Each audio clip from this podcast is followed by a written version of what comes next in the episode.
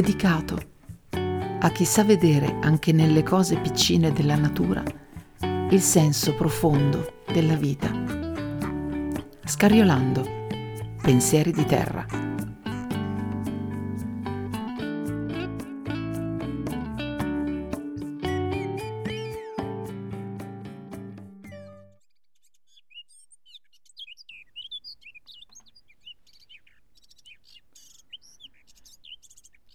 Questa estate in questa estate calda, in questa estate siccitosa, senza pioggia a dissetare terra e anima. Voglio parlarvi di un'erbaccia e di ricordi. Io, bambina, che ancora non mi commuovo come faccio da adulta nel recidere un fiore ma mi pare incredibile di poter tenere tra le mani un dono di così tanta bellezza.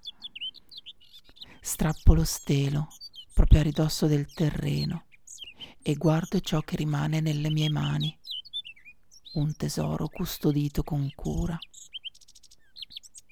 Lo osservo, quel fiore.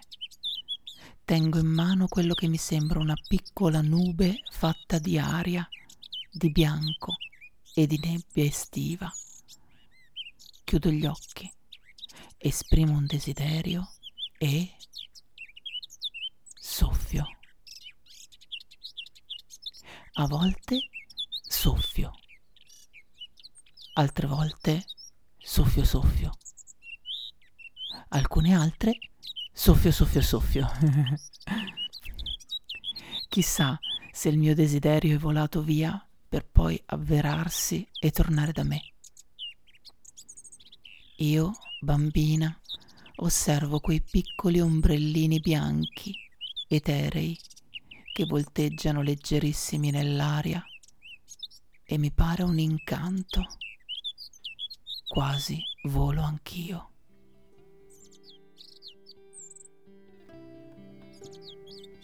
Il piccolo, etereo cappuccio poggiato sulla testa, modisteria flessibile di un dio sagace, fin quando scivola via un nulla alla volta e il dramma del soffione si estingue in uno stelo. Emily Dickinson il Taraxacum officinale, chiamato tarassaco o dente di leone, cicoria selvatica o soffione, appartiene alla famiglia delle asteracee. È una pianta erbacea perenne, con radice cilindrica fittonante, con i fiori giallo-dorati che compaiono dalla primavera all'autunno e si chiudono di notte o quando il cielo è nuvoloso pianta tipica dei climi temperati, cresce praticamente ovunque fino a 2000 metri di altitudine. Presente tantissimo in campagna, a bordo strada e nei campi incolti. Cresce bene in terreni azotati e si riproduce in modo molto rapido, tanto che in passato il tarassaco era considerato un'erba infestante, quindi da estirpare anche oggi viene dai più catalogata come erbaccia, ma spero sarete in tanti a sapere che il tarassaco è un'erba utilissima, commestibili foglie e fiori. Rimedio per vari problemi, la radice. Utilizzato quindi in cucina e come rimedio naturale. Due raccomandazioni. Raccoglietelo sempre in campagna, lontano da strade trafficate, perché non sia attaccato dai gas di scarico delle automobili e dall'inquinamento.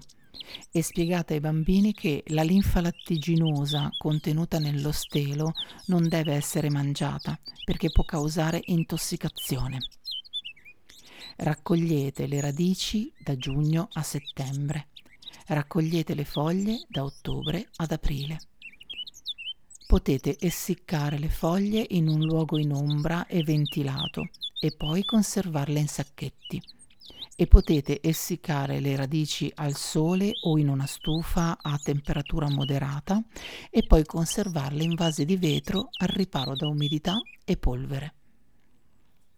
Se non girellate per campi e vi risulta difficile reperire il tarassaco, potete trovarlo in versione essiccata in erboristeria. Quindi potrete dedicarvi a realizzare infusi e decotti, depurativi e lassativi utilizzando le radici, ma anche insalate e frittelle utilizzando le foglie sia crude che cotte si può realizzare anche una bevanda che contrasta la sonnolenza pomeridiana in sostituzione del classico caffè. Questo è accaduto ad esempio spessissimo in tempo di guerra. E se avete un orto, seminatelo o piantatelo ai bordi. Attira soprattutto le coccinelle, che nutrendosi di insetti vi aiuteranno nella salute di frutta e ortaggi. Quante cose si possono realizzare con le erbacce.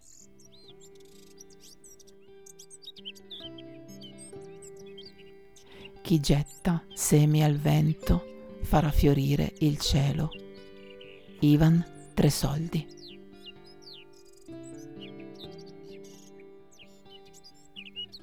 Soffio. Soffio, soffio. Soffio, soffio, soffio. Eh. Io da piccola non sapevo che esistevano leggende e credenze varie sul tarassaco, chiamato anche soffione. A me piaceva l'idea di far volare nell'aria i miei sogni e la mia fantasia, ed ero felice. Da grande poi ho scoperto che si racconta che se con un solo soffio si disperdono tutti i semi, allora il desiderio si realizzerà che gli innamorati erano soliti affidare a questo fiore la realizzazione dei loro desideri, che in alcuni casi il soffione è stato utilizzato come oracolo per capire la dimensione temporale in cui si sarebbe verificato un evento. Si interrogava il soffione, decidendo se contare in giorni o mesi o anni, e poi si soffiava il numero di soffi necessari erano la risposta su quanti giorni o mesi o anni mancavano alla realizzazione di quell'evento.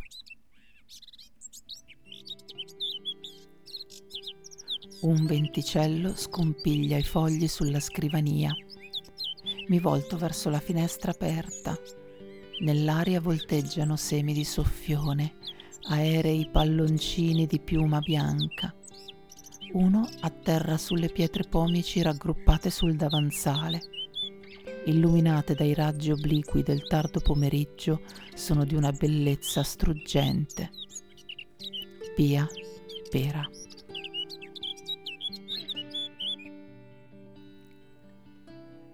Narra una leggenda irlandese che la corolla del soffione fosse la dimora delle fate e che anticamente, quando la terra era abitata da loro, dagli elfi e dagli gnomi, le fate fossero libere di scorrazzare per i prati.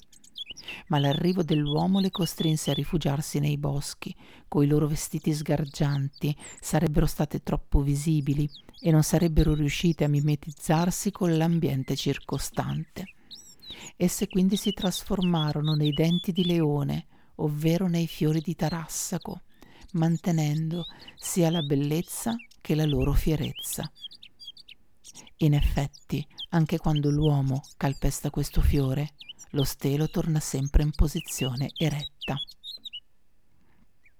Se volete dedicarvi a questa pianta, semplice e piuttosto resistente, potete anche coltivarla nell'orto o in vaso, partendo dai semi che trovate in bustine nei negozi di giardinaggio. La semina avviene in primavera, da marzo a giugno. Smuovete il terriccio del vaso, livellate, spargete una manciata di semi a spaglio, coprite con un leggero strato di terra e annaffiate. Se seminate il tarassaco in giardino o nell'orto, allora disponete i semi in file, distanti tra loro circa 30 cm l'una dall'altra, coprite con della terra e annaffiate. Se possibile non tenete il tarassaco in pieno sole, è più felice in mezz'ombra, ad una temperatura costante attorno ai 25 gradi centigradi e con terriccio ben drenato. Annaffiate mattina e sera nelle stagioni o nelle giornate molto calde e se avete deciso per il vaso, svuotate sempre il sottovaso da eventuale acqua residua. Ogni fiore ha più significati. Al tarassaco sono stati attribuiti anche poteri magici e ha ispirato più di una leggenda. Si credeva che il tarassaco aiutasse ad aumentare la capacità psichica delle persone. Le streghe se lo strofinavano addosso perché questo permetteva di essere accettate e ben volute da tutti e usavano le radici per mettersi in contatto con i defunti.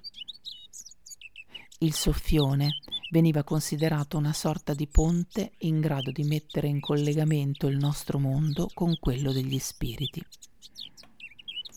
Pensate che magia! Questa pianta, con le foglie dentellate, per questo dente di leone, prima crea un fiore di colore giallo, simile ad un piccolo sole che nasce dalla terra, ma poi il fiore si tramuta in qualcosa di diverso, cambia colore, da giallo diventa bianco e cambia forma. Diventa una specie di pompon bianco leggerissimo, chiamato soffione. Non è più un sole, diventa una luna, che poi segue il vento dividendosi in piccoli ombrellini volanti. Sole e luna, giorno e notte, al di qui e al di là. E oltre alla leggenda irlandese delle fate, si dice anche che Teseo mangiò per 30 giorni di seguito solo fiori di tarassaco per diventare abbastanza forte da sconfiggere il Minotauro. E il tarassaco è anche associato all'idea del distacco, ma ancora di più del viaggio.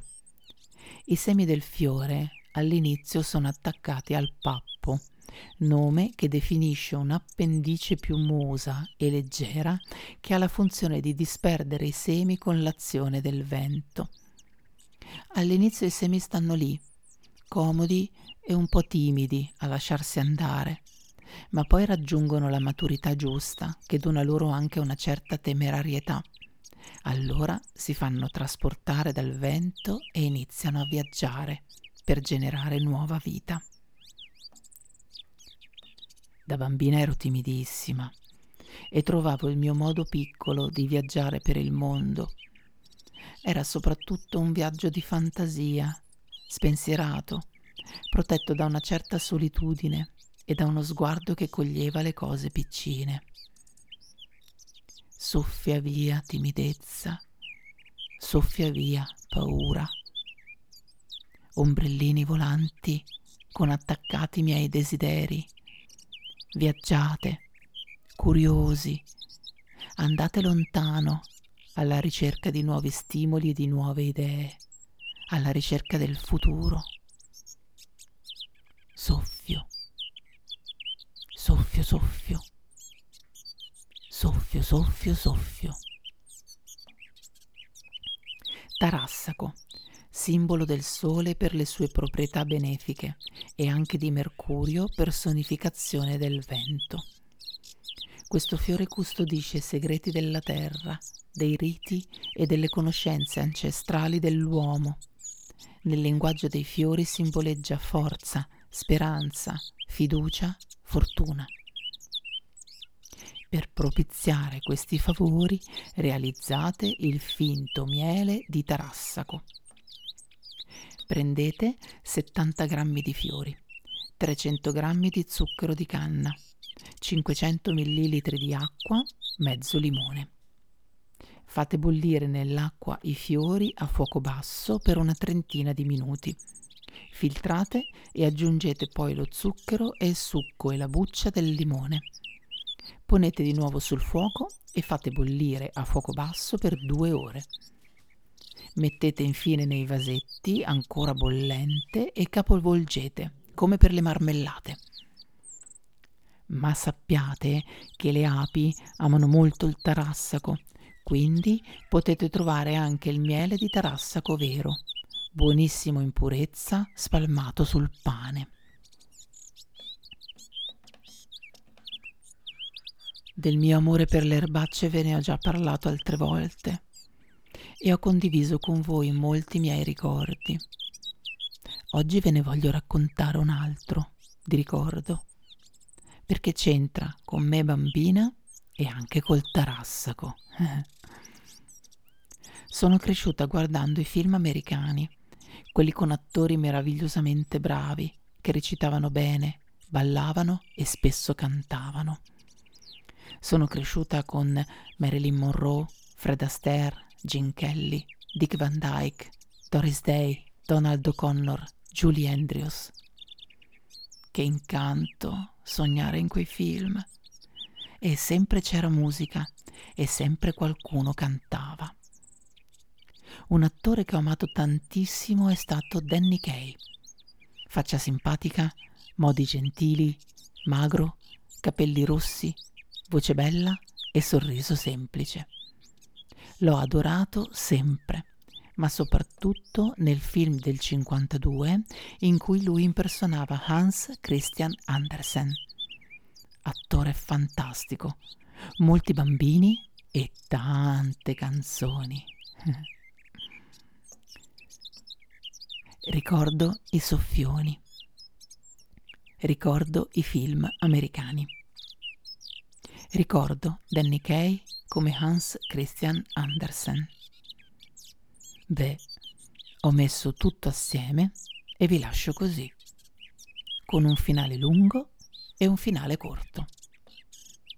Il finale lungo è il racconto di Andersen dal titolo C'è differenza.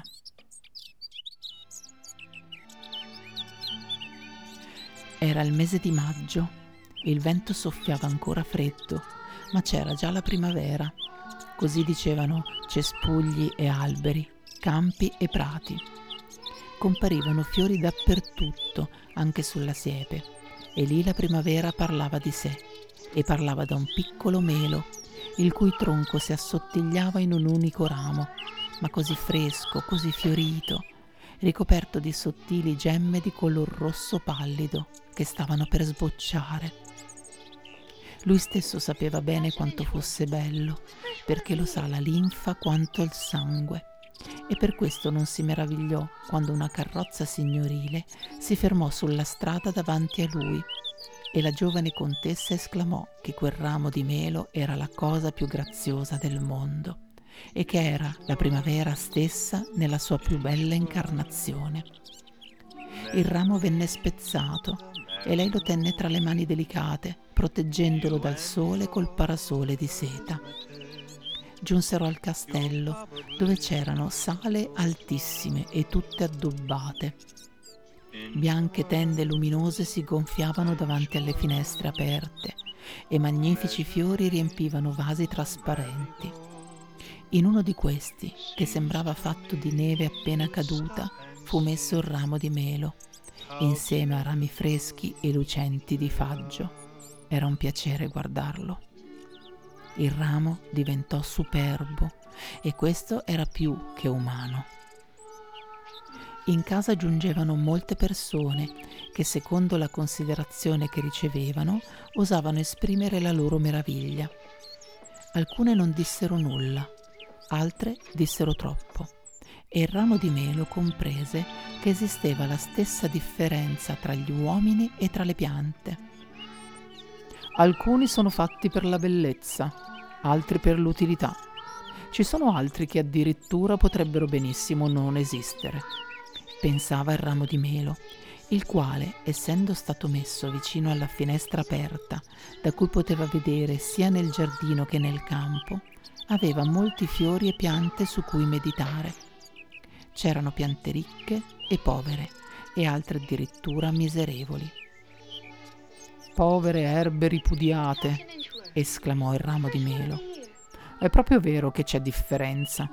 Chissà come devono sentirsi infelici, se per caso sentono come sento io e i miei simili. C'è proprio differenza, ma è giusto che ci sia, altrimenti saremmo tutti uguali. Il ramo di melo guardava intanto con una certa compassione soprattutto un tipo di fiore che si trovava in enorme quantità nei campi e lungo i fossi. Nessuno ne faceva mazzi, erano fiori troppo comuni, si potevano persino trovare tra le pietre del selciato. Crescevano come la tenace gramigna e poi avevano un bruttissimo nome, soffioni. Povera pianta disprezzata, esclamò il ramo di melo. Non puoi farci nulla se sei fatta così, se sei così comune, se hai questo orribile nome. Ma tra le piante deve essere come tra gli uomini, ci deve essere una differenza. Una differenza, disse il raggio di sole baciando il ramo di melo in fiore, ma baciò anche i gialli soffioni del campo. Tutti i fratelli del raggio di sole baciarono tanto i fiori poveri quanto quelli ricchi. Il ramo di melo non aveva mai meditato sull'infinito amore che il Signore ha per tutto ciò che vive e che si rinnova in lui, e neppure aveva mai pensato alle cose belle e buone che possono trovarsi nascoste, ma non dimenticate. Ma anche questo era molto umano. Il raggio di sole, i raggi di luce, sapevano di più tu non vedi lontano, non vedi chiaramente. Qual è la pianta disprezzata che più compiangi? I soffioni gialli, rispose il ramo di melo. Non sono mai colti in mazzetti, vengono calpestati, sono in troppi e quando diventano semi si disperdono sulla strada come fili di lana tagliati e si attaccano ai vestiti della gente. È gramigna e forse così deve essere. Io sono molto riconoscente di non essere uno di loro. Nel campo giunse un gruppo di bambini. Il più piccolo era così piccino che lo portavano in collo gli altri. Quando poi fu messo a sedere sull'erba tra i fiori gialli, si rotolò un po', colse i fiori e li baciò con dolce innocenza. I bambini un po' più grandi staccarono invece il fiore dallo stelo cavo e piegarono lo stelo unendo le due estremità per ottenere anelli e poi una catena, una per il collo, una per le spalle e per la vita, poi per il petto e per la testa. Era una magnificenza di catene e ghirlande verdi.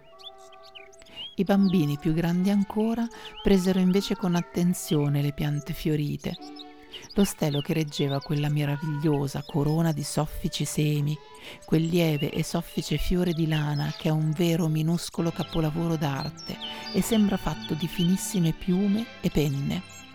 Lo portarono alla bocca e cercarono con un bel soffio di spargerlo al vento. Chi ci fosse riuscito avrebbe ricevuto nuovi vestiti entro l'anno, così diceva la nonna. Il fiore disprezzato diventava in quell'occasione un vero profeta. Vedi, disse il raggio di sole, vedi la sua bellezza, il suo potere. Sì, ma solo per i bambini, replicò il ramo di melo. Giunse al campo una vecchietta e si mise a scavare col coltello spuntato e senza manico proprio intorno alle radici del fiore e lo estirpò. Con alcune radici avrebbe fatto il caffè, con le altre avrebbe guadagnato qualche soldo portandole al farmacista. La bellezza però è qualcosa di più alto, disse il ramo di melo. Solo gli eletti entrano nel regno della bellezza. C'è differenza tra le piante, proprio come c'è differenza tra gli uomini. Il raggio di sole parlò dell'amore infinito di Dio per tutte le cose create e per tutto ciò che ha vita e della giusta divisione di tutto nel tempo e nell'eternità. Questo è ciò che pensa lei, gli rispose il ramo di melo. Entrò gente nella stanza e tra questa anche la giovane contessa che aveva messo il ramo di melo con tanta cura nel vaso trasparente dove la luce del sole brillava. Aveva con sé un fiore o qualcosa di simile, nascosto fra tre o quattro grandi foglie che lo avvolgevano come un cartoccetto per evitare che la corrente d'aria o un soffio di vento lo danneggiasse, e lo portava con tanta delicatezza quale non aveva avuto neppure per il bel ramo di melo. Piano piano le grandi foglie vennero allontanate e si poté vedere la bella corona di soffici semi del tanto disprezzato soffione. Era questo il fiore che era stato colto con tanta attenzione e che con tanta premura era stato trasportato affinché non andasse perduta neppure una delle finissime, fragili piume che formavano quella figura di nebbia. Ora era lì, splendido e intatto. La giovane contessa ne ammirava la bella forma, il soffice splendore, la particolare conformazione, tutta la bellezza destinata a perdersi nel vento. Guardate dunque che meravigliosa bellezza il Signore gli ha dato, esclamò la contessa. Voglio dipingerlo insieme al ramo di melo. Il ramo appare meraviglioso a tutti, ma anche questo povero fiore ha ricevuto tanto dal Signore, sebbene in un altro modo. Sono così diversi, eppure entrambi sono figli del regno della bellezza. E il raggio di sole baciò il povero fiore e baciò il ramo di melo fiorito, le cui foglie sembrarono arrossire un po'.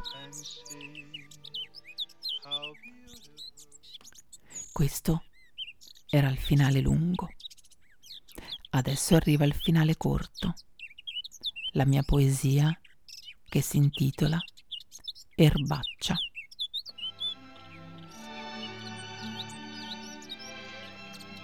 Chiamatemi Erbaccia, insolente, caparbia, impertinente, fuori posto. Rigogliosamente esisto e in modo sublime esprimo la mia sgangherata bellezza. Soffio. Soffio, soffio.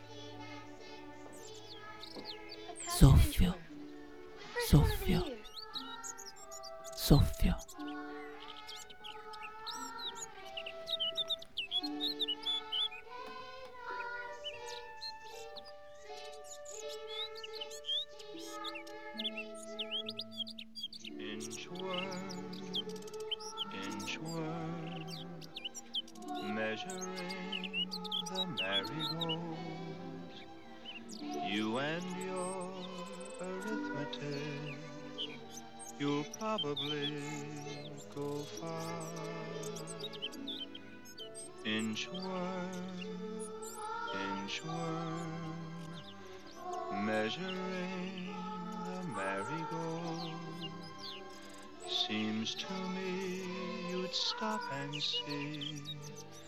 How beautiful.